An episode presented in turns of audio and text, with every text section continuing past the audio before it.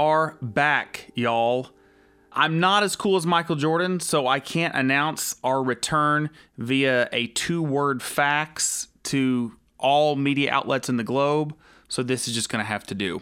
I'm Daniel Mullins. Walls of Time Bluegrass podcast is back after a hiatus that lasted way too long. I have some very cool guests coming up uh, that I have recorded some uh, very insightful interviews with over the last couple of years, and I'm glad to sh- finally, finally, finally get to share those with you. As always, go to wallsoftimepodcast.com to learn more about what we're doing. Be sure to give us a like and a follow on Facebook, Instagram, all that great stuff. That is a great way that you can keep up with what we're doing and you can support the podcast of bringing these stories from these great leaders and legends of bluegrass to the masses. Yeah. Oh, well, here on season three, we will be sitting down with uh, Hall of Famers, with Grammy Award winners, with living legends, and more. We're going to start season three with my dear friend Jamie Dailey of Dailey and Vincent, a member of the Grand Ole Opry. I have known Jamie Dailey since I was about eight or nine years old when he first joined up uh, with Doyle Lawson and Quicksilver. I've always looked up to Jamie and have always counted him as a friend it was a real uh, blessing during the throes of COVID uh, to make a little trip to Nashville. I was helping out with the IBMA Bluegrass Music Award Show, the, the pandemic edition in 2020, filmed at the Ryman Auditorium. And I was glad to be able to take a little break from filming and slide over and hang out with Jamie Dailey for an afternoon. We sat down in his kitchen and had an absolute ball. It was a rewarding and insightful conversation with Jamie about his childhood, his time with Doyle Lawson and Quicksilver, and the rise of Dailey and Vincent. I think you're going to learn a lot. And of course, as always, when you're hanging around Jamie, you're going to have a lot of laughs as well. Let's take a trip to Nashville, Tennessee, and hang out with our pal Jamie Dailey here on the Walls of Time Bluegrass Podcast.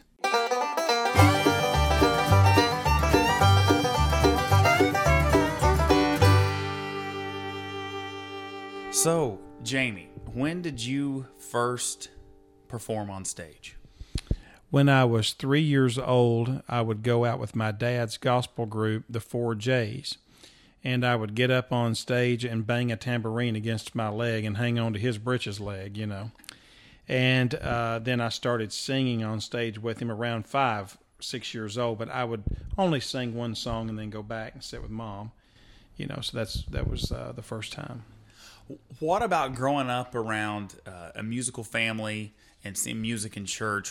What about that spoke to you at such a young age?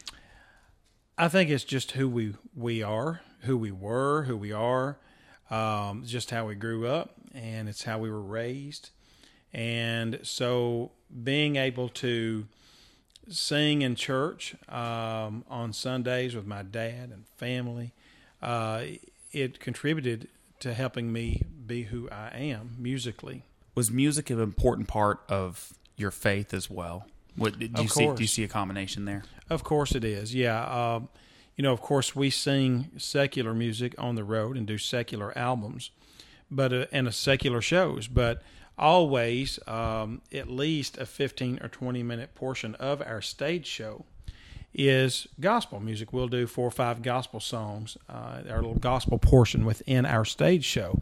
So it's who we are, and it's a big part of uh, who we are, who we want to be, what we love, and what we know. It's in our DNA. And not only that, but on our national television show, uh, we've been on TV for five years now. Every television show we end with a gospel song around the piano. It's very important to us. And not only that, but we uh, before we do the closing gospel song, we give a Bible verse from the Bible and then sing the songs. Very important yeah. to us.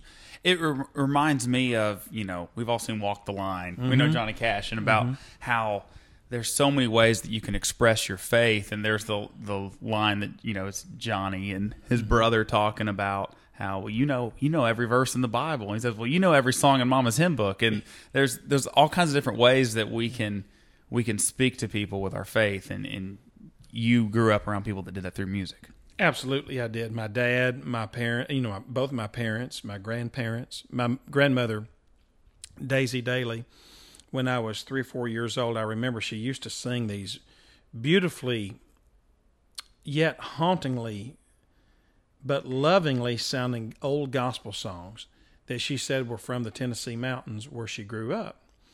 And I give anything had we recorded it somehow, but we never did. And I can't remember what they are, but I can still hear some of it in my head today. I wish I wish I could have recorded it. Yeah. It, was it the, uh, the the gospel connection that first drew you to the music of Doyle Lawson Quicksilver? Well, first I was drawn to, to music by my dad's group, the Four J's. Mm-hmm. And then when I was nine years old, my dad bought me a cassette tape of country music group, uh, country music quartet, the Statler Brothers. Oh yeah, and I heard a song uh, called Elizabeth, and I I fell down in the yard because I was running around the yard, and he had my boom box out there on a retaining wall.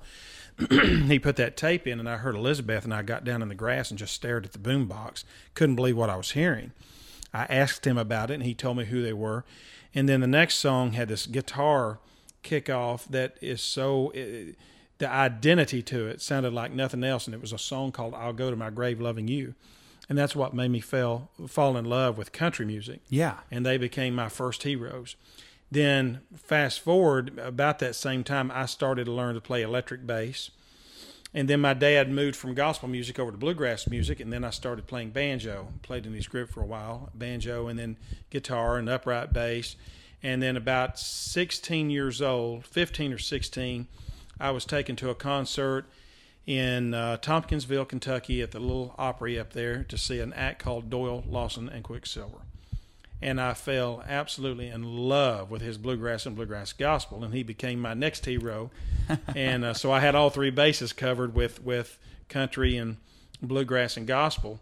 And then later on, I found the Happy Goodman family, and that made me fall in love with a lot of the, the Southern gospel style songs. So um, I would go up to Doyle after shows and say hi and get an autograph and a picture. And of course, he didn't know me from Adam, and I would move on. And just when, some blonde headed some blonde teenager. from there on, from 15 years old, I, old on, I started singing a lot of his songs out with my regional band. And I was singing songs like Julianne and On the Sea of Life and all the great Doyle songs. And I was 22 years old, and my good friend in Alabama, Rick Jarman, I was dating his daughter Jennifer, and he was going to see Doyle. And he had heard that Barry Abernathy and Jimmy Van Cleve was leaving, and he knew I didn't play banjo anymore or fiddle. But he told Doyle, said, "You know, if you ever need a high singer that uh, knows your stuff, there's a kid named Jamie Dailey up in Gainesboro, Tennessee. You should call him." Well, I didn't know he was going to call, and I'd gotten home from work one day, and the phone rang. I said, "Hello," and he said, "This is Doyle Lawson. Is Jamie Dailey there?"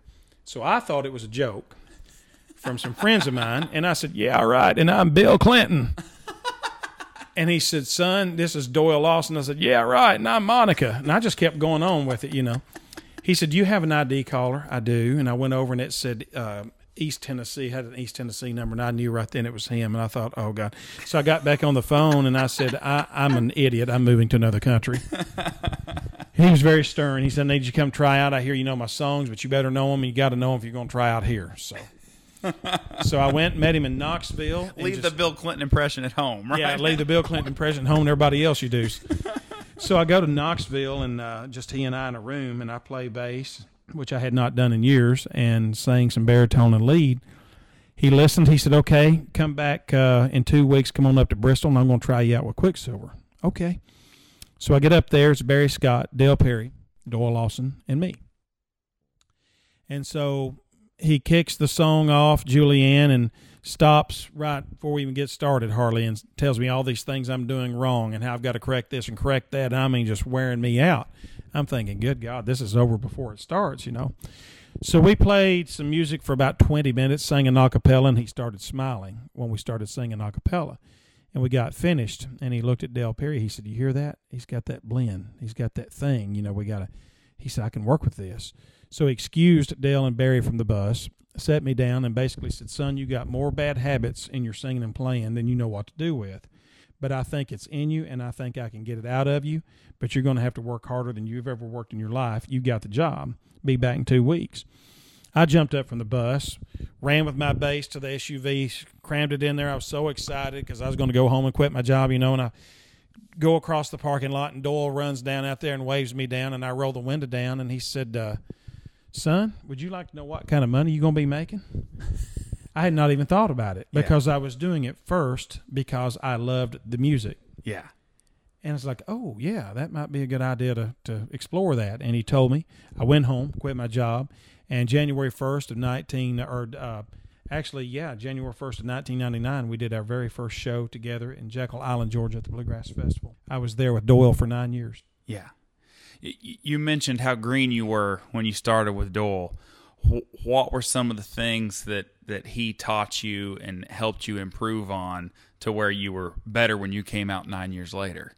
One of the biggest things I learned from Doyle that is very important, and we've tried to teach this to our band members as well as they come and go, is he taught me how to be a road professional, a courteous road professional, and what that basically means how to travel in a bus with several other guys, you know, and try to keep organized and your stuff clean and the bus clean and and mindful of other people's privacy and and uh, their goings on.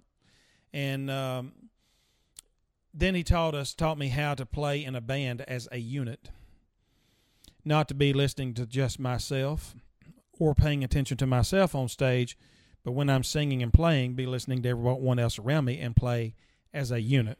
Which I'm sure when you're 22 l- takes a little bit of uh, dose of humility because we're we're all when we're all in we're our early 20s. That's kind of going to take a little bit of uh, little getting used to. Fortunately, I knew that I didn't know much, and I knew I didn't know nothing when it came to being a professional musician, and I knew Doyle knew it. Yeah. And so he never received any pushback from me about anything he told me to do, other than sometimes I was like, I don't know if I can do this. He said, Yeah, you can do this. You're going to do this. And he would get it out of me and show me ways around it to, to learn it and get it done. And to be honest, uh, and not disrespectful, but to be bluntly honest, a lot of groups that I hear today coming up, a lot of them are doing really great and it sounds good, but there's some coming up that to me sounds like they haven't had some of that teaching, and it's not their fault, but they haven't had a Doyle or a Ricky or a Dale or a, you know, uh, master of the bluegrass, as I call it, uh, teach them the the approach of the art. And um, but I'm so glad that I got to to to to have that schooling.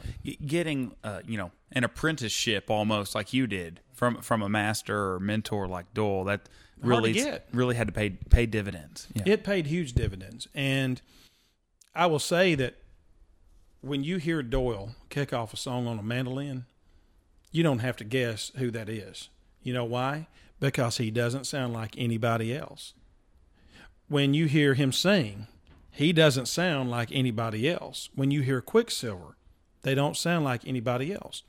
When you hear Ricky Skaggs play or sing, he doesn't sound like anybody else. When you hear Alison Krauss, she doesn't sound like anybody else. They've got their own thing.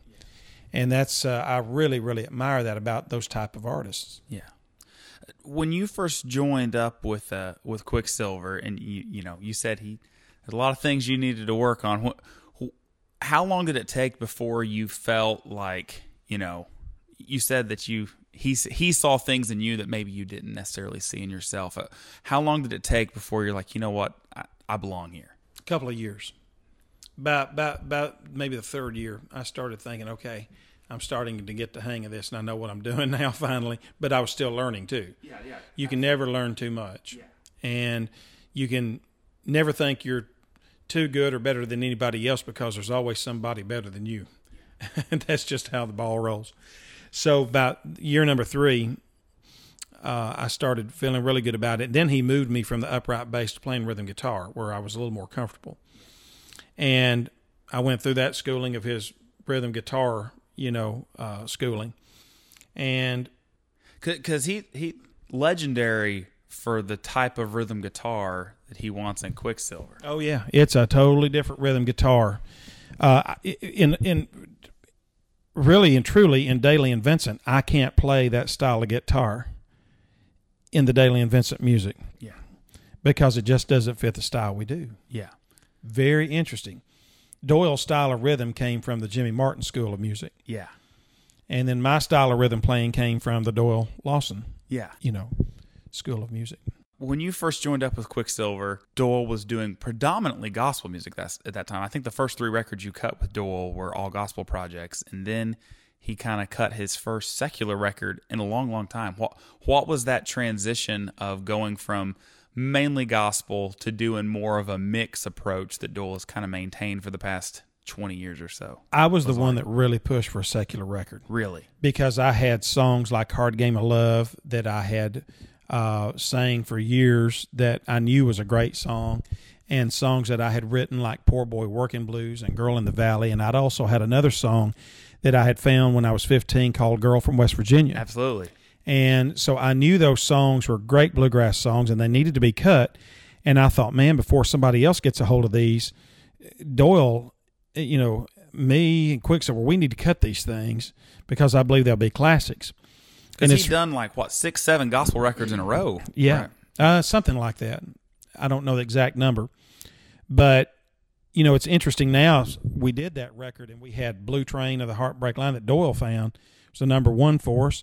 A Hard Game of Love hit the charts. Poor Boy Working Blues uh, hit the Billboard charts. I've got got it framed somewhere upstairs. Um, so it was the right call. And I remember that we won Song of the Year. We started winning Vocal Group of the Year. We won it, won that seven years in a row. Uh, we won Song of the Year two or three years in a row there, I think it was, in gospel recorded performances. And we had, um, I think while I was with him, we had five or six Grammy nominations. And so I'm glad we we did the bluegrass record. It, it was it was an absolute hit. Hard Game of Love was getting standing ovations every night, and and so was Blue Train. It it was a it was a great time in bluegrass at that moment in time. Uh, just like I hear Doyle say, you know, back in the day, it was really great when it was he was out with Jimmy and the Country Gentlemen, and but I remember back in those times we were traveling doing bluegrass festivals with the Osborne Brothers Yeah. and Jim and Jesse, Larry Sparks, the Country Gentlemen, the Lewis family. Uh, we were all on that run together, the Isaacs, and it was a grand time. And I remember the award shows were absolutely the IBMA award shows were. I've not heard anything like it since. Everybody that was coming across that stage, Alison Krauss, Ricky Skaggs, Del McCoury, Doyle Lawson and Quicksilver, Rhonda Vincent, uh, Blue Highway, Third Time Out, the Lonesome River Band. People they were coming across that stage absolutely in in country terms, kicking tail and taking names, and every act just about was getting standing ovations, and the crowd was so loud and raucous and rowdy and so ready to hear it, and I don't hear that anymore. When I watch the IBMA Awards, um, I haven't attended in three or four years, but I do watch it online or try to, and it just doesn't say. I don't know what's happened. It doesn't have that same thing that was going on back then, and I don't know why that is. But It, it was such an exciting time for our music, and you you know that's about what that was. That's when I was coming of age, and there was so much great music uh, coming out. it was and, fantastic. yeah. And you know, then after that, coming out of that was "Oh Brother, Where Art Thou" hit right after that, and then it just took another Yeah. influx, and it, it was just fantastic. And then you know we had we have you know Steve Martin started coming around and bringing a whole brand spanking new wonderful dynamic to the awards show. It's so wonderful to see him there and doing what he does.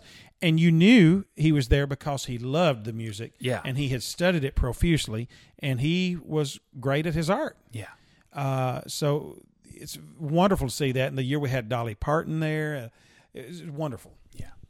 Uh, when you brought the idea of doing a secular record to Doyle, th- was there any pushback? I don't think there was any pushback. There might have been, there might have been a little bit of him being hesitant with it because I think he had to think about it. Uh, but once we started singing some of the songs, and I remember what happened now. Think you're you're jogging my memory on this. We were out in Cape Girardeau, Missouri, and it was a sold out show, and we had rehearsed "Hard Game of Love" maybe twice. Really didn't know what we were doing, what we were doing with it. And Doyle turned to me on stage in between songs. And said, "You want to try Hard Game of Love?" Said, sure. So we tried it, and we hit that big high thing that goes up, and Barry was wailing on the tenor, and I was on lead, and Doyle on baritone. We hit that part, and that crowd came unglued. They had not done it; they had not come unglued like that the whole show, but we hit that certain part, and we got done with that song. They were out of the seats, going nuts, throwing babies in the air, nearly, you know. and Doyle was just smiling. I was like, "Well, this tells the tale here." So we went in and, and, and I think that's what really helped us decide. Okay, we're gonna we're gonna do the secular record. What made that trio blend of you and Doyle and Barry Scott so special? Because you know, twenty years later, it's still one that a whole new generation of today's bluegrass singers point to as one that really, really lit lit their fire. I think there's only one way to explain that: the Lord. Mm-hmm. I think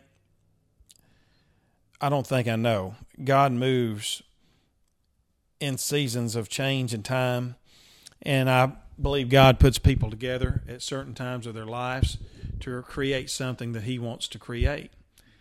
Uh, I don't have enough sense to create create anything like that. That was the Lord. Uh, it, it, nothing Doyle or Barry or I did. Um, we were put together for a reason.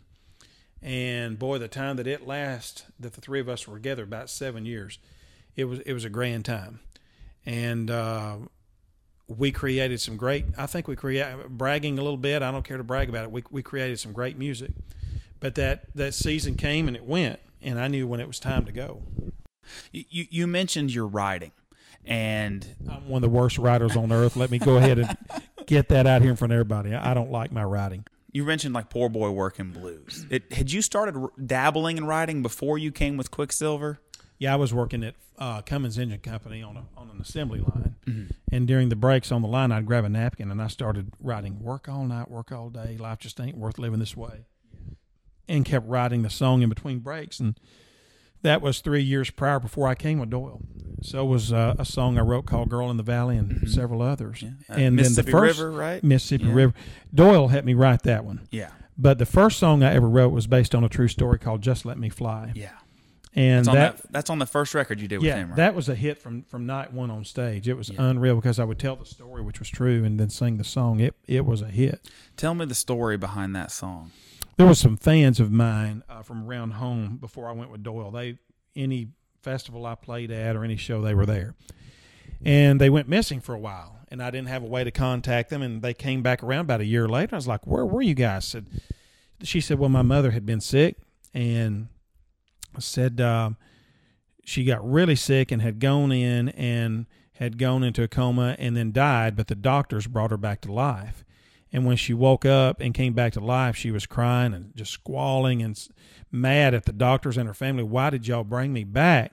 Said angels were were almost near me and and and asking me to fly. I was getting ready to just. Why didn't you just let me fly? And that hung with me. I was like, why just let me fly? And I, the more I thought about it, uh, she, she, told me the story that her mother explained. A host of angels were coming for, uh, and you know, reaching for, uh, and we're, we're going to take her home. Thought, man, I can write a song about that. People need to hear that, so I did. Yeah, that song touched me at uh, when that record came out because um, my uh, my mom's best friend was a lady wonderful lady named Jennifer Boggs, and um, she had lupus real bad, mm. and uh, she was in and out of the hospital a long time. And there was one time she was in a coma for several months. Um, that happened quite a few times, and there was a she went through an experience like that. I'm so sorry. When uh, when she came back, that's what she described as angels coming, and then uh, you know, they, they turned around and, and left her. And so that one's always been special to my mom, especially. So. Oh well. I'm, yeah, it was exactly exactly what she described, and it, that came out. Um, she uh, she passed away around ninety nine two thousand, so that one was really special. Mm-hmm. So. I'm sorry yeah. to hear that, though. Yeah. But it's a special song. It's touched a lot of people, including me. Well, I'm I'm glad it has, and um, yeah. I think people need to hear songs like that along the way. Um, it can help change lives. Yeah. There's n- there's another song that uh, did you write Saving Grace or did you help No. find that one for Doyle? I found that uh, uh, Jerry Salley had sent that over, and I heard it, and I really wanted to record it. The best I remember, I don't think Doyle was that that wild about it at first, and then once we sang it on stage, people really responded. Then we wound up recording it. yeah, because that's that's another one that's really spoke to a lot of people during a very about Alzheimer's and Yeah. dementia. Yeah. what about you know those are those are subjects and, and topics and songs that a lot of people don't record um, I think for some people it's too touchy for them. yeah And I think some people don't have the emotions to record them, whether they've dealt with dementia or Alzheimer's and just can't bring themselves to sing something like that. I think that's probably why we don't hear a lot of them. And um, I don't hear a lot of people writing those either, for whatever the reason. why do you think that when when you come across a uh, a powerful subject like just let me fly or a song about dementia and alzheimer's like saving grace that why do you think that uh, it's important to important to record songs like that if you can I'll try to sum this up. You may hear a train in the background over there. Uh, I'll try to sum this up the best in a maybe a a different approach. There's been many nights out on the road with Dailey and Vincent, and one of the first nights I ever did this was at the Ryman Auditorium. We had sold out four years in a row, 2,400 seats at the Ryman. And that night we were sold out again, getting ready to get off the bus and go in the building. You know the crowd you could feel the energy. You could hear them inside you know just, we were getting really excited. So i called the band up front. Darrin and i did. And i said gentlemen i said i want all of you to realize something tonight. There are over 2400 people sitting in that building. And within that 2400 people there is somebody that's either going through a divorce somebody that's probably having financial troubles somebody that is severely depressed. There's probably someone here that has lost a loved one. And there's plenty of people here, I'm sure, that are sick in some way, whether it be cancer uh, or any kind of, you know, ailments that we don't know about.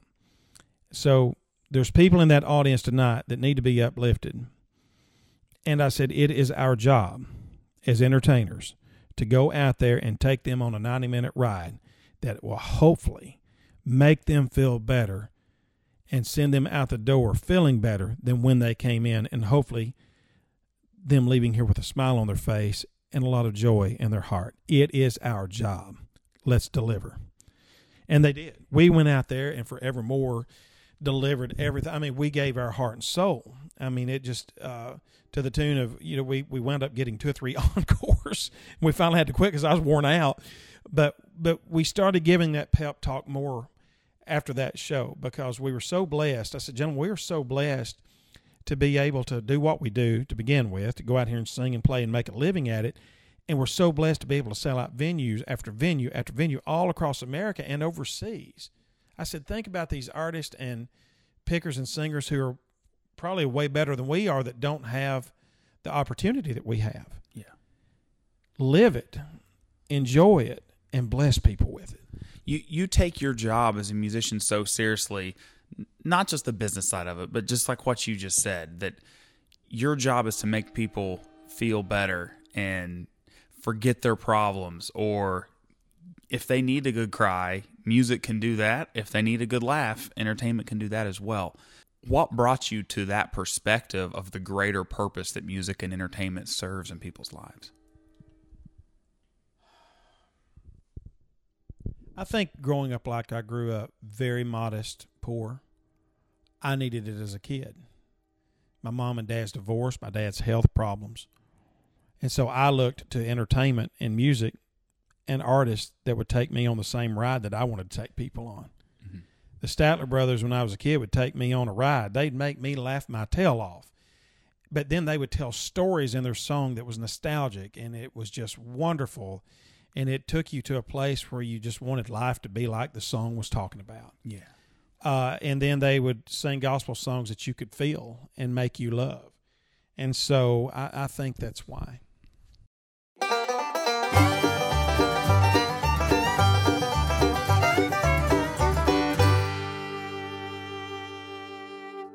Shh, I've got a secret. My name is Santana Mullins, Daniel Mullins' wife, and for the last year, I've been stealing from him. Don't tell him, but I've been using a shampoo and conditioner from Samson's Hair Care.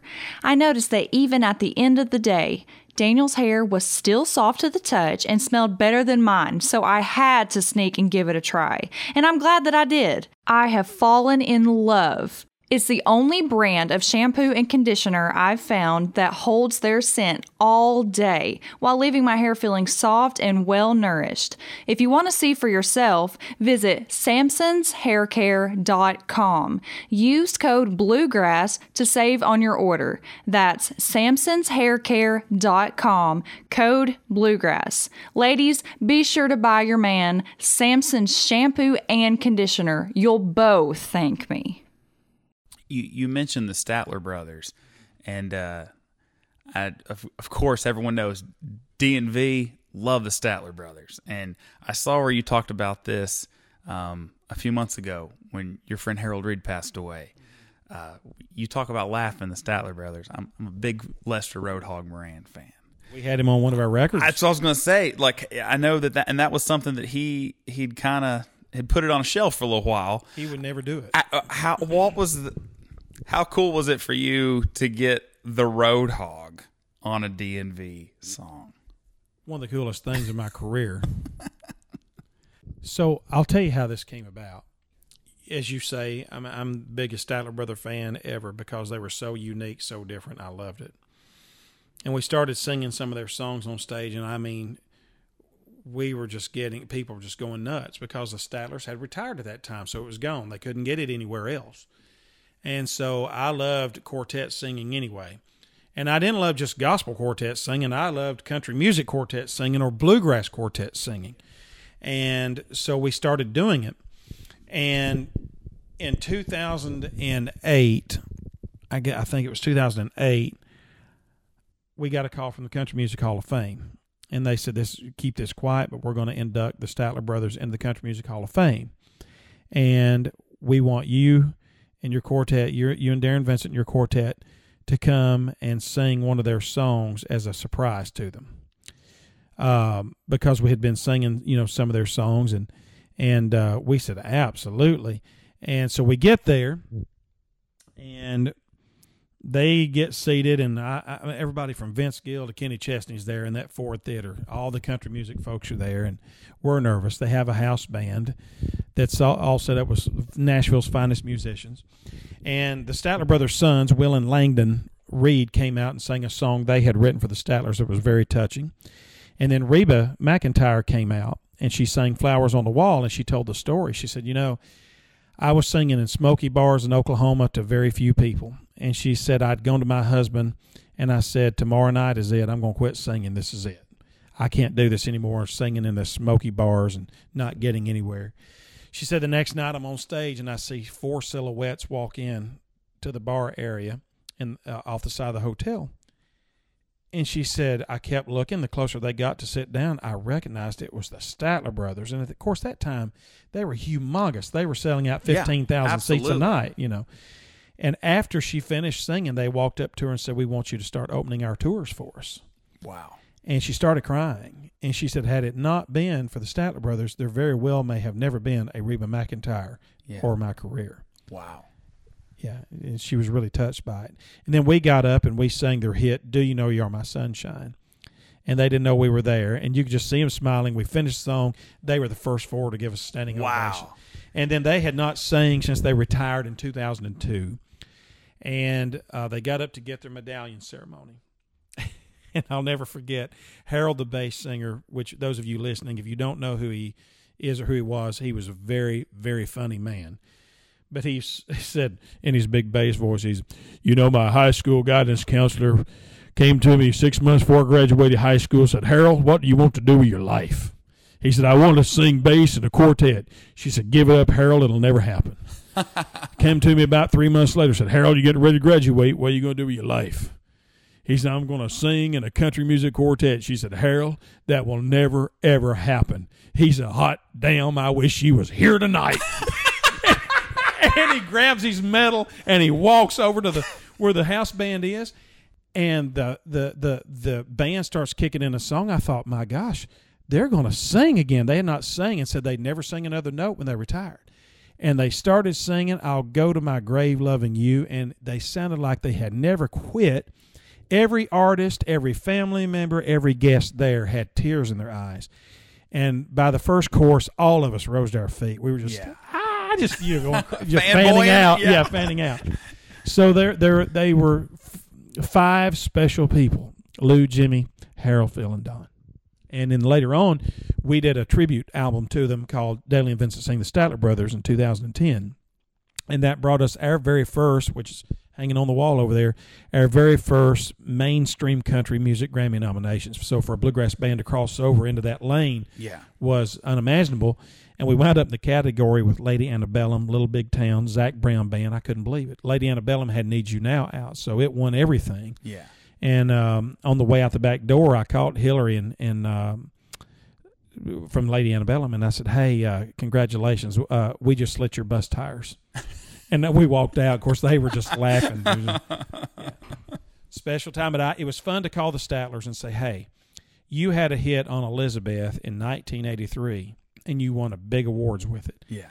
30 years later, we've got a mainstream country Grammy nomination on it, and they just, it was really awesome. touching. Yeah. Now, you told me before, you know, you guys had a Grammy nominated version of Elizabeth. Mm-hmm. And one time there were some people in a karaoke bar here in Nashville that got to hear a uh, a version of Elizabeth as well. So yeah, we, we were. I was I had some friends in town, and they wanted to go to all the bars downtown and see it. They just wanted to check out the Nashville downtown lifestyle. So we go in this karaoke bar, and they just kept going on. Get up there and sing. Get up there and sing. So they had Elizabeth, you know. Uh, so I got up and started singing Elizabeth, and unlike a karaoke cra- uh, crowd, I mean, uh, the crowd went wild. They were going nuts, like, "What in the world?" And I get off stage, these old ladies walk over and said, Oh my God, you need to record that song. If you ain't, you need to get out there and start singing and touring. You know, I didn't want to tell them I was already touring and singing, already recording, and had a Grammy on it, Grammy nom on it. So, yeah. Yeah, and then there was another time in, in, in, in Las Vegas. This is a true story. We were out in Vegas singing and playing, and Jimmy Fortune of the Statlers happened to call me and say, Hey, buddy, what you doing? I said, We're out here in Vegas. He said, Buddy, you are kidding me. And I'm like, No. What, what's up? He said, I'm in Vegas. I said, You got to be kidding me. He said, No, let's go eat. I said, Okay, we're off tonight. So we met up and went and ate. And Afterwards, let's let's go walk. I kid you not. We walk in a casino by a casino bar and we hear, I'll go to my grave loving you. It people were up there singing, I'll go to my grave loving you. and we walked in and listened and enjoyed it and turned around and walked out. We never, That's never went out to tell him that, hey, an actual Statler brother yeah. is here listening That's to you sing. It was so weird. But that is also, uh, Jimmy had to borrow money off of me to get a cab back because they didn't have a card, you know. and so he said, now I've got to go tell everybody that the country music star has had to borrow cash off of a bluegrass singer to get back to the hotel. So, uh, yeah, we mentioned Harold. How did you be? Able, how did you get Harold to bring Lester Roadhog Moran out of retirement one more time Well, to I- be on your record? We called his son Will and Yeah. said, Will, this is what we're thinking. Do you think he'll do it? And he's like, ah, probably not. Let's call him. So we did. Yeah, boys, you bring your recording equipment up here. Just bring it to the house. I'll do it. So we did. We went to his house, got in the living room. Darrin Vincent set up all the recording stuff, got the microphone ready, and he come in there and did his one liner. And uh, at the end of the song, when the banjo rakes and the song ends, you hear him go, "All right, mighty fine," and, and and it just made our day. And and Harold was so lovable to us. Yeah. He was so loving with us, so welcoming, so wonderful. He and Don and Phil, they have just been wonderful, wonderful friends to us. So much so that they've come to our concerts. We've gone out to eat with them, go to their houses and eat when we come through. Uh, so it was it was wonderful to have because look, he said when he quit Roadhog they would never do it again yeah. and they didn't. But we got him to do it on this bluegrass record. Man, now it's history. I'm so glad we did. Thank you, Will, Reid, and Harold. You, you mentioned earlier that you know everything has a season, and you know you always hear when one door closes, another one opens. W- we talked about your time with Quicksilver. When did you realize it was time to to start a new venture that we now know as Dailey and Vincent? Well, I was basically thinking about what does my future look like? How long would Doyle Lawson and Quicksilver go? You know, what he just up one day saying I'm going to retire? Where does that leave me? I don't want to be up in my 40s and then try to start a band. So I was thinking about retirement. I was thinking about the whole gamut of the career. But I was also had an itch to sing and play songs that I wanted to sing and play that would not fit the Quicksilver, the Doyle and Quicksilver style, just wouldn't. Yeah. and so I came up with the idea that I wanted to have a band. Now, about that same time, about two years earlier, I had met Darrin Vincent at the IBMA Awards show with Ricky Skaggs and became friends. And we sang on some Dolly Parton songs together with Dolly, and we'd sing with with Rhonda and and and different artists recording with them. And then came along an opportunity. Darrin was producing a Christmas record with a bunch of artists on it. And Darrin went to the record company. Said, "Would you give Jamie Dailey and I a song uh, on the record?" No, he said. Well, if I can get Dolly Parton on the record, will you give Jamie Dailey and I a song? They said, "Buddy, you bring Dolly Parton on this record. You and Jamie can have your own song." Darrin brought Dolly Parton to the record, of course, and then they gave us our own song, and we recorded "Beautiful Star of Bethlehem" with just a guitar, mandolin, and and two vocals. Bryan Sutton was on guitar, Adam Steffey on mandolin. Darrin and I sang and out of all the songs on that record, it became number one for six months on Prime Cuts of Bluegrass. That back when Prime, yeah, yeah. yeah. And then we started getting tons of emails, tons of fan response, wanting to hear more of Darrin and I. And I don't, we couldn't figure it out. We thought, well, what we did is not really special at all. Why are people wanting to hear this? And it got overwhelming. So I told Darrin one night about a year later, I said, You know, I'm not very smart. And he said, I know you're not. I said, But I think we need to have our own band. So, long story short, I started planning, but he wasn't quite on board with it. And one night, God sent me a, I could just feel it that it was time. And I called Darrin, I said, It's time. And I'm going to call Doyle and I'm going to give him a year uh, advance notice. And I'm going to do this. And I said, whether you're on board or not, I'm going. And uh, he said, well, let me pray about it. Talk to my wife. Next morning, he calls back. So we've cried about it. We prayed about it. We talked about it. Cried about it. Prayed about it. And I have her blessing. We feel good about it. Let's go. So on the way home from Virginia, uh, from a show in Virginia in January uh, of 2007, I asked Doyle if I could speak with him in the back of the bus. And, and I began by telling him how wonderful he had been to me, uh, how much I had appreciated him, and how much I had learned, and that I would always cherish my time with Doyle Lawson and Quicksilver, but I was wanting to leave to start my own group. And he said, Well, how much time have I got, son? And I said, You got the rest of the year. And he perked up. He said, Oh, really? And I was like, Yeah, if you want it. Uh, I said, The deal is I will do and execute my job here to the fullest. But when I'm home on my time, I'm going to work on booking Dailey and Vincent and rehearsing and getting my thing up and running. If that works for you for the next year for the for 2008, and if that doesn't work for you, then I'll go ahead and step out whenever you want me to. But I do have to get started pretty soon. he said, "Well, you've you've blessed me. I'm going to bless you. Let's do that." He said, "But I probably need to find somebody at least by fall." And he did, and I was going on a Young Leaders of America trip with the ambassadors and overseas to do some of the foreign relations work.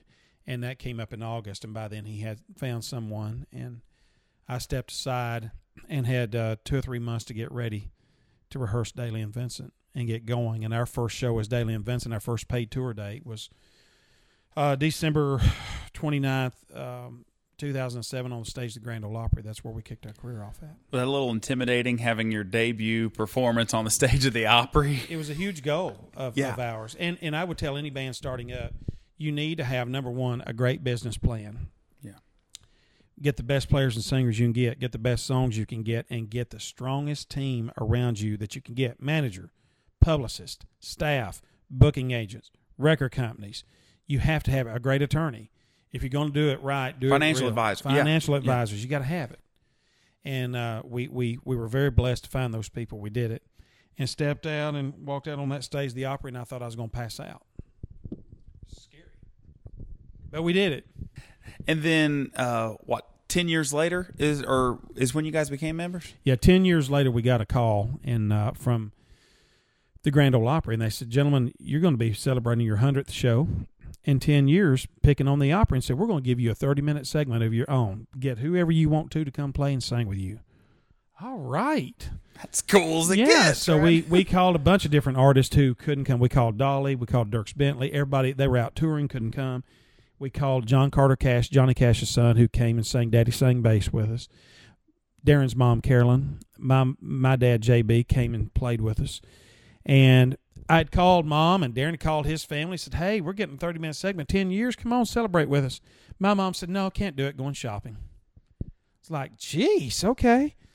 Julie, Darrin's wife, said, "No, I'm going to New York on a trip. Can't come." Everybody we called wouldn't come, except for Dad and Carolyn, who was going to be on stage with us. Like, well, Dad gone. So we get there, and Marty Stuart comes out to sing with us, and we sing "Rank Stranger" around one microphone. And when we finish, I get up in the mic and I say, "Ladies and gentlemen, that's Marty Stuart right here on the stage, the Grand Ole Opry. Thank you, Marty, for joining us."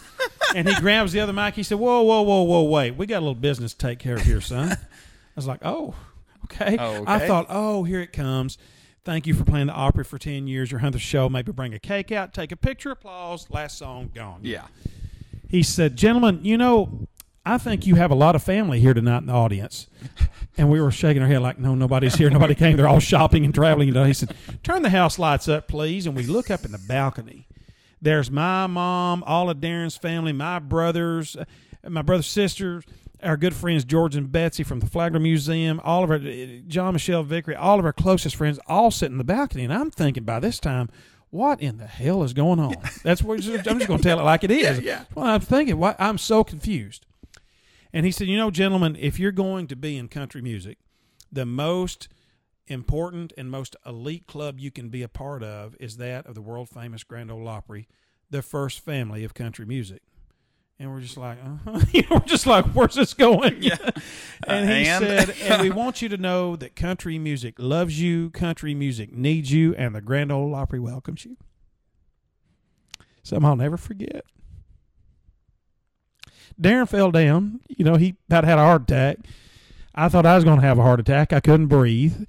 And then, you know, you here I am crying, but we couldn't even sing the next song. You know, you were crying through the whole thing. You something. But we left stage, you know, that night and had the big party, and we had a show the next night in in Indiana, downtown Indianapolis. So we sent the bus and band on, and Darrin and I just decided to drive our cars. And uh, so after the party, what we found was very interesting. We started getting phone calls from a lot of the Opry members, Steve Wariner and Bill Anderson, and and and and and people that I some of the biggest stars I'd never talked to before was calling. Welcome to our family. You know, cry all the way up the road. It was something. What, what did that mean to you? I think to me, my dad was on stage with me, meant the world to me to be to be a part of that. And the thing is, our families knew two months prior and didn't say a word. They were sworn to secrecy by the Opry executives. Do not say a word. So we went. Mama said, "You know how hard it was to go through Thanksgiving and Christmas, not tell you what was getting ready to happen." You know, uh, so it was so special to me because you you know the Opry. We grew up listening to it. We grew up loving it. We grew up about it. Darrin grew up playing on it. You know, it was just part of who we are, our DNA. Musically, it was our home. Whether we were members or not, we counted our our home. And Dailey and Vincent, we kicking our career off there. It was our home whether we were members or not, you know. And when they invited us to become members, that just that just drove it all the way to the house. And uh, then in March uh, of the next year, 2017, Old Crow Medicine Show and Jeannie Seely inducted us. And Seely had a hold of my arm walking out the stage. She says, "Now don't you start crying tonight." She says, "Because I'm wearing my false eyelashes." she said, if I start crying, they'll come off. When we get out there and I just start boo hooing during the induction, you know, we walking off stage together. And she says, Well, I'm glad you wasn't wearing your false eyelashes. As only Seely could That's sell. true Jeannie Seely fashion. True Jeannie Seely fashion. Yeah. yeah. What a night to remember. What a night. What's it mean to you to go to the Opry and see folks, Jeannie Seely, Bill Anderson, you know, It Vince means Gill, the world and to us. call you family? and call us. It means the world to us because we were playing it back in the days with Doyle and Ricky and Darrin before Ricky. We were playing it with little Jimmy Dickens and Porter Wagoner and Jim Ed Brown and Jean Shepard and Jan Howard and you know a lot of the old greats, along with Garth Brooks and Carrie Underwood. So it means the world to us to walk backstage and and you run into the your family Opry family and you always stop and talk no matter if it's Garth or and Garth Brooks came up to me at one of the parties and said well, let me ask you something. He said, Well, first of all, he said, Let me say welcome to our family. And I said, Thank you. And he said, What do you think? I said, Well, I got to tell you, Garth, if they called me to come out here and sweep peanuts up off the floor, I'd be out there sweeping. And Garth looks at me and he said, And I would be right behind you with my broom, too. That said, that said a lot to me Yeah. like his music, don't like his music. You know, it don't matter to me whether you do or don't. But as a member of the Opry and a member of the First Family Country Music, that meant a lot to me coming from him. Yeah. the success he's had and who he is. Yeah. and he's not a you know he's not a diva. He's he's just a wonderful, wonderful man who just normal as the day is long. It, it's funny that you mentioned that because I actually met him today for the first time. Today, Yeah, today. Wow. At the Ryman. And, you know, spoke briefly. Uh, all I did just, you know, walk up, you know, just said, you know, thanks for all you do for country music. And uh, it's funny because you always see on TV, you know, he's the, he was the same for that 30 seconds to 60 seconds that I talked to him as was Yeah. TV. You know, I said I played country music on the radio, plays music all the time. And he, and first thing, was, what radio, uh, where, where are you on the radio? Yeah, And I said, you know, Ohio. Where in Ohio? They oh Nutter Center. Play there all. You know, loved playing there back then. Yeah. And and, and it uh, it was a great example, just like you guys are, is the the way you treat people, the way you treat the guy sweeping up the peanuts, or the disc jockey, or the people your fellow artists at the Opry really goes a long way. In addition to the good business plans and strategies and music. Well, and I that stuff. appreciate that. And uh, Garth is a very authentic person, and uh, I appreciate authenticity. but I also, you might not have heard this put this way before, and I've never said it, but I'm going to say it. I also appreciate the listener and the ticket buyer and the fan being authentic too, Yeah. and letting us be artists and present what we present Yeah. because we want to do music our way of doing it. And thank God in heaven, He has He has support. He has given us a fan base that is loyal to all faults. I mean, Yeah. they are loyal, and they understand that Darrin and I are going to try things musically, Yeah. and they back it all the way. And Yeah. we we had come to the conclusion early on that we're going to play music and entertain the way we play and the way we sing, and it's up to the listener, and the ticket buyer, the buyer whether they want to listen to it, buy it or not. Because if this, you know, if they don't want to, these over here will. And thank God for them because they have they have made Darrin and I a career, and we love them so much. Our Dailey and Vincent fans are absolutely not knocking anybody else's fans, but our fans are the abs. They rock. They absolutely rock. You mentioned earlier the importance of having a good team, the importance of having a good business plan. Why do you think that is so important? And what's some other advice in, in the business world that you would give young musicians that, you know, maybe are too. Practicing's great, music's great, but I always say it doesn't matter if you can play like Chris Thile if no one knows who you are, you know, and they're not going to know who you are if you don't know how to spread that word, you know. Well, why do you think that the, the business aspect of things has been such an integral part of the success of Dailey Vincent as much as the music? you can't you can't be a baker of cakes and expect to be a great lawyer and help a band. So what I'm trying to say with that, and I'm sure there are people that bake cakes that are lawyers, but I'm saying a professional baker and a professional lawyer, you've got to get people who can do the job, who are qualified to do the job. Let me say that again. You have to get people who are qualified to do the job. So when you go and get a manager, you want a real bona fide manager. You want a real bona fide publicist, lawyer, record company, staff and team. people who have experience, who know what they're doing. If you don't, any old road will do. You got to know where you're going. You got to know how you're going to get there. You have to be inclusive, which means you got to bring everybody in around you and you got to listen to their expertise. Though you may disagree with it, you have to listen to it.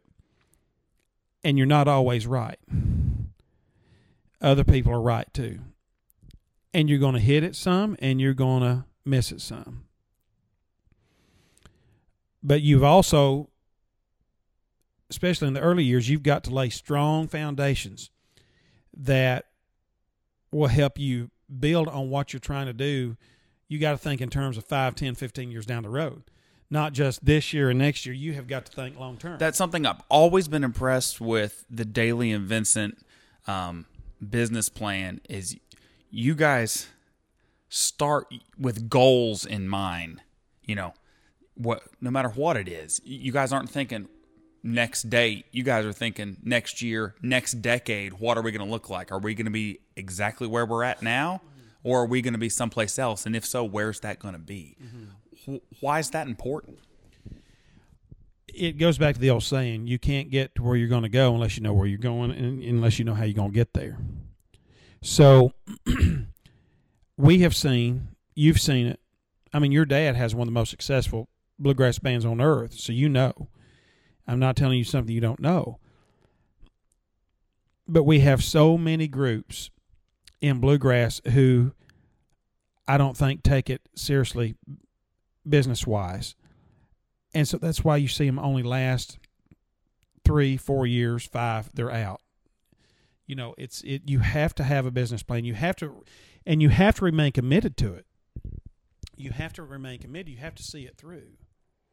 And I was told one time when we were starting up by a big artist in bluegrass um, that there was no blueprint Jamie, there's no blueprint to this. You just got to jump out and do it. And I said, well, I couldn't disagree more. There's going to be a blueprint to, to our business and, and our and our brand and our band, and it worked out pretty good. So you know you got to sit down, write down what it is you want to be, who it is you want to be musically, uh, who you want around you, get the best, formulate a plan, think 5, 10, 15 years down the road, build strong foundations, and continue to be creative and innovative.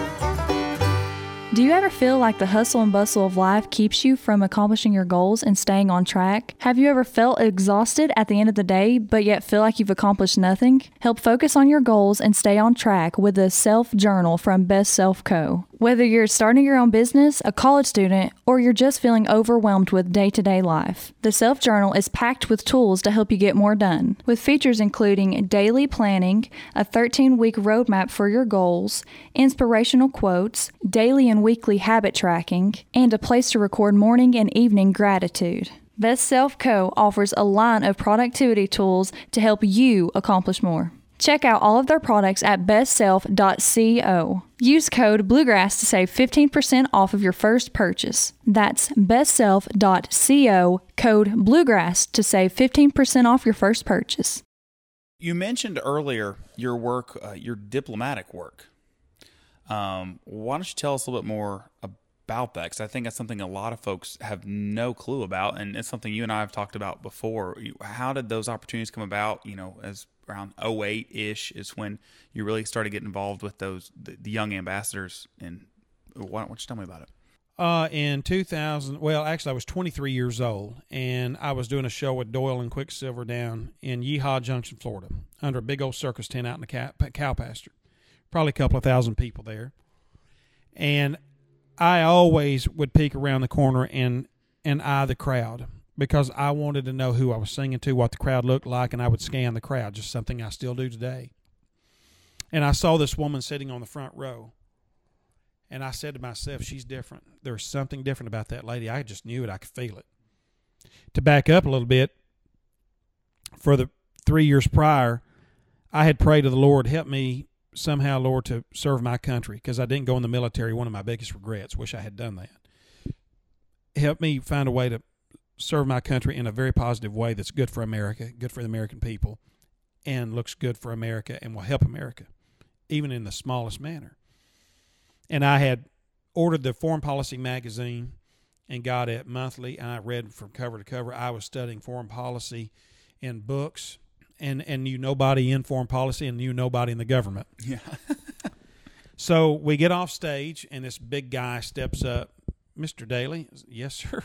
Said we have United States Ambassador to Switzerland, Faith Ryan Whittlesey. She's a member of the Reagan administration. She was the only woman, the only woman senior White House official, uh, senior official that is, in Reagan's White House and has served ambassador to Switzerland twice. She's been on the UN Security Council. She prosecuted war criminals. I mean, it just goes on. My eyes are getting bigger and bigger and bigger, and I'm thinking, yeah, I paid my taxes. Yeah, you know, I was thinking, what did I do wrong? I've never been to Switzerland. Oh Yeah, gosh, what I do there? and said she would really love to speak with you. Of course. She comes up. She says, "Young man, I need." She, you know, said, "I'm I'm Faith Whittlesey," and she was very calm, cool, collected, and very classy, very non pompous. You know, I need you to to serve your country. I I have something I need you to do, and you're going to go with me. And that was almost like you're going to go. You know, it's like what in the world? Call me Monday morning and she pulls out this card and it and she's still allowed you know when you're an ambassador i guess you're still allowed to have these but it had the the golden united states emblem the seal on it and it said faith ryan whittlesey washington d.c the white house like whoa so It just got real. it just got real fast. And I get home and I Google her, and I'm thinking, holy cow.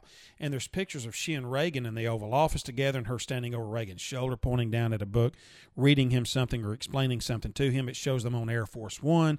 It shows them with their hands up the air after campaign, holding their hands up in the air, you know, waving at a crowd with she and with he and Nancy. And it's like, oh God, this this woman is this is the real deal. Yeah. This is the real deal. So I call Monday morning. Yes, Jamie, I want you to go with 29 other young leaders of America. And I want you to join us and meet with other young leaders from Switzerland. And I want you to discuss foreign policy. I want you to use, she said, what I need from you is your country, Southern, rural American charm. She said, That's what I need from you. She said, The Swiss need to see and feel and know about rural America. And she said, I want you to come and speak. I want you to come and engage. You'll travel all over the country with all of us. You will be meeting heads of state. You will be meeting presidents. You will be meeting. And I'm like about to have a heart attack over the phone. I'm thinking, and I finally spoke up and said, Look, look, look, whoa, whoa. I'm not the guy for this. I said, I don't have Harvard and Yale degrees hanging on the wall. I barely have my high school degree hanging on the wall. so she says, No. You, you got a degree from the School of Bluegrass. That's about yeah, it. yeah, that's all I've got. She's like, No, you're going. And I'm like, Okay. She said, We, we take care of all the expenses. You're going. I'm like, Okay. And private donors, you know, give money to this. It's not taxpayer money. It's, it's, it's, so I said, okay. She said, but first, I want you to start flying to D.C. as often as you can in New York, Manhattan. She said, we're going to go through some training. So I'd go, and we would be eating with generals. We would be eating with FBI directors. We would, I mean, I mean, it was amazing the people that I was getting to know and learning. And the biggest thing she was teaching me is how to eat at a table and table etiquette. And she explained to me, you know, when you're sitting with prime ministers or some, a lot of these European heads of state, if you do what you're doing right there, they consider that as rude. And she said, you know, you're representing the United States of America, and here's what you need to know. And she would teach me forks and spoons and how to hold your napkin, where to put it when you get up to go to the bathroom, how you excuse yourself from the table, how do you, you know, This ain't soup, beans, and cornbread here. right? Yeah. It's, yeah, it's not my the way I'm used to living. Yeah. And I'm glad I learned it. Now, some people will scoff at this and laugh at it, and that's fine if they do, but it is serious, and she is right, and she was right. It's etiquette. Yeah. Etiquette, and it does matter when you're in those situations. And so I learned all that from her and spent time with her before we went to Switzerland. And we went to Switzerland, and I met wonderful people who are in high level officials of government still today that are dear friends of mine. They come here and stay at my house when they're in Nashville, and I'll stay with them when I'm out to in areas that they live in. And um, one of them today works in the current White House as a as a top level official. So, you know, had it not been for her, I wouldn't have met any of those people, and I wouldn't have learned what I've learned, and I wouldn't know some things that I know just from being around her.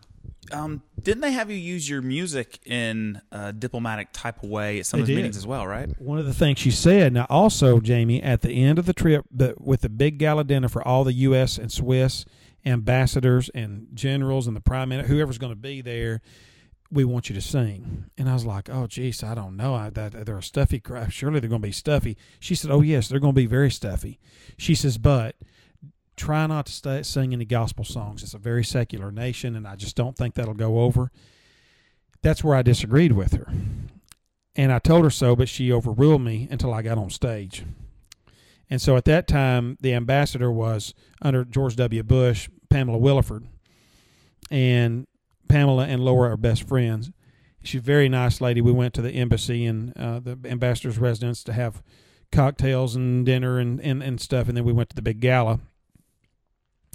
So I get up in this big ornate room. There's going to be a picture of this in my book that I'm writing. I get up in this big ornate, beautiful room in Bern, Switzerland, and these very well wealthy dressed Swiss and heads of state and Americans are filling filling the room. And I get up and I sing uh, a couple of bluegrass songs, and they actually start clapping and stomping their feet along and smiling real big and having a good time. Which ones did you sing? Uh, I sang at that time Ricky Skaggs' uh, "Simple Life." Yeah. and I sang, I think it was Julianne. And then at the end, I thanked um, the the country of Switzerland and their wonderful people for hosting us Americans. And I went through the, you know, all that stuff. And I said, at this time, I would like to sing you a song that I grew up in church singing a cappella. And I could see Ambassador Whittlesey's face just cringing like oh my god we're going to get thrown out of here and she was and, and she's a very devout christian too she understands she loves Faith's the lord important to her. Yeah. oh yeah but yeah but she also knew what kind of crowd we were in front of so i sang amazing grace uh, all the verses of it and i back then i sang even higher than i do now and i i guess i had it up there pretty good but uh, i sang it and when i finished the song everybody rose from their tables and chairs and was stomping the floor, yelling for more. I left the building. I was like Elvis. I was nervous. I, I got the heck out of there, and and and and they were kept kept screaming and yelling and stomping the floor. These are very high level officials too, dignified. dignified Yeah, people, people, who, yeah. who who who don't get into the kind of music that we Yeah. all love. And so They don't holler like my aunt or nothing, right, right? yeah, or my mom. And so, um, George W. Bush's White House presidential personnel director was on the trip with me uh, in my in in in my class of it, and he came running back there, and he said, "My God," he said, "You're going to have to go back. You are going to have to go back and sing another one." And and Faith Ambassador Whittlesey come running around the corner. She said. Oh my God! She said, "I don't know what to think about this. I can't believe they're reacting like this to a gospel song." She said, "Go back. Our country needs it. Go back. This is good relations. Go back. Sing, sing, sing." She said, "Tell something funny. Try to make them laugh." You know. So I went back out there, and, and I forgot what it was I sang now, uh, and I told a funny joke, and they laughed, and we left. It was a, a great success. What, what did that teach you? It taught me to follow your heart, not always listen to what you're told by other people. As I said earlier in this interview, you're not always right, but you're not always wrong, and neither is the other side. So there's a balance in there, and you've got to know. And, and a lot of what Darrin and I do run on heart and emotion and gut. But my gut told me it was the right thing to do, and I still to this day feel like it was the right thing to do. What What did that teach you about the power of music? that it transcends the individual. It just it it, it it the power of music speaks a language that nothing else can speak, whether it be government, religion, love, hate. I mean, it it just uh, music is so powerful. It had to be pretty powerful, you know, to look back and see, you know, heads of state reacting to music the same way, you know, the single mom is going through a tough divorce is reacting to your music, you know. Very broad range. Yeah. What's it mean to you to think that you have that same impact on people with your music that you know when you were a kid that the Statler brothers had with you listen to that tape in your front yard? You know, to be honest, I don't even think about that. I, I just I that, look that at you can make people feel the way that they made you feel. I've never thought about that. I I honestly haven't. And I think one of the reasons, Daniel, is I don't see myself a very important individual in music. I, I just don't. I never have. I guess I don't take it maybe as seriously as maybe some think I should, but I still look at it as I'm a I'm a guy from Gainesboro that grew up in a very modest um, home and been very blessed to be able to do what I've done. Uh, but at the end of the day, I put my pants and socks on like everybody else, and I just don't think about me being important to anybody or me. You know, I just don't. You know, I put things on social media um, that I hope will help people, and I try to put things on that will make them laugh. My big thing is I love to make people laugh better than I do anything, because I think people need need laughter. I need laughter. So when somebody's got a great sense of humor and makes me laugh, I'm I'm endeared to them immediately. Um, but I just don't think of I just don't think about that. I I guess. Yeah. I just don't see me being. I don't see me being any of the cats meow or anything. I see other artists doing it and being it, but not me. Um, you mentioned the the humor. Um, why do you why do you think it's important to be able to make people laugh in addition to make them stomp their feet or cry? Well, we're still in the entertainment business, and entertaining doesn't mean just singing and playing great notes and uh, picking great notes or singing great notes or putting out great arrangements or great lyrical songs and melodies. It also means talking to that crowd and reaching out and trying to find something deep within them that you can get out of them that they probably don't want to do. Some people don't want to laugh. And I've seen those ladies on the front row that just really don't want to laugh, but will put their hand over their mouth and start shaking, uncontrollably laughing, but don't want you to see them laughing. It's like, oh my God, I'm laughing. I can't believe I'm laughing. I'm, you know, uh, that that means a lot to me to see people laugh and have a good time. I want you to come to our show and want to laugh and have a good time. Yeah. Oh, all right. So since you mentioned laughing, let let's let's end with one. You this is a this is a big question. What's the funniest thing that you've seen happen on the road in your, you know, 20 plus years in bluegrass music? Some of those I'll never be able to tell. I remember early on when I was nine years old, I was playing electric bass and I had to sit on the amp to play because I was so little. I'd fall over. I couldn't hold it. It's so heavy for me. I was really a little guy, skinny little bony guy. And my dad and I were playing a little Hilham, uh, a little store out in Hilham, Tennessee, near the house, in an old general store, and it had these old wooden bucket seats that were tied together in rows, but were not tied to the floor. And so these big, eh, ladies and gentlemen, if you're listening to this, don't take this wrong. I'm not being impolitically. I'm trying not to be impolitically correct or whatever they say it is. But but anyway, these heftier women came in, probably in their 80s, late 70s or 80s in their nice church dresses on a Friday night, had their big pocketbooks, and they both sat on the front row and had one seat in between them empty because they were kind of, you know, hefty and nothing wrong with that. They're like me. They like fried chicken too, probably, but there was an old drunk that would come to the show just about every time we were there, and he was a rowdy as all get out.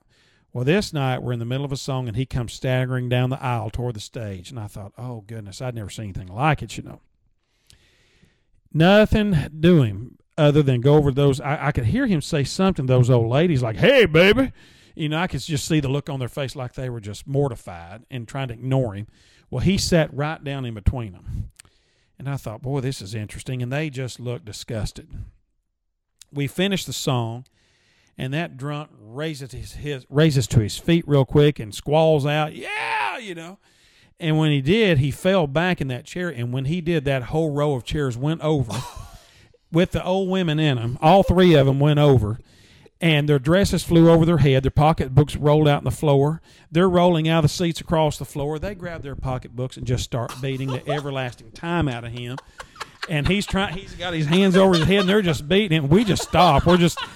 I had never seen anything like it. I was mortified. So uh, these big guys from the back come running up there and they get him and haul him out and they put the benches back up and the ladies get back in the chair and the show goes on. But that night on oh, on, that one? on on the night that night on the way home, Daddy and I laughed so hard we still laugh about it today. I tell that in my book I'm writing. Yeah, that was one of the funniest. Oh, that's awesome. Well, Yeah. Thanks so much for the time. Thank you, Daniel. We appreciate what you do for bluegrass and gospel music and country music. Uh, you're a gem, and you're a, you're just you're so you're so precious to all of us. We love you. Keep doing what you're doing. Well, thank you. We've known each other a long time. We have. Great to sit down with you. You take too.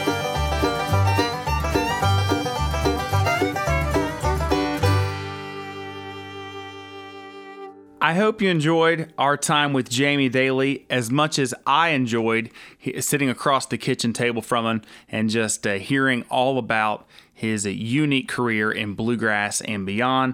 Jamie, as you can tell, is a dear friend, and I'm so grateful to have him open up season three of the Walls of Time Bluegrass podcast. We've got more on the way, so be sure to subscribe to the Walls of Time Bluegrass podcast wherever you enjoy uh, your podcast, whether that's Apple Podcasts, Spotify, and that way you'll be in the know and you'll automatically get those new episodes when they come along. We've got more on the way, so be sure to stay tuned to the Walls of Time Bluegrass podcast. Thank you.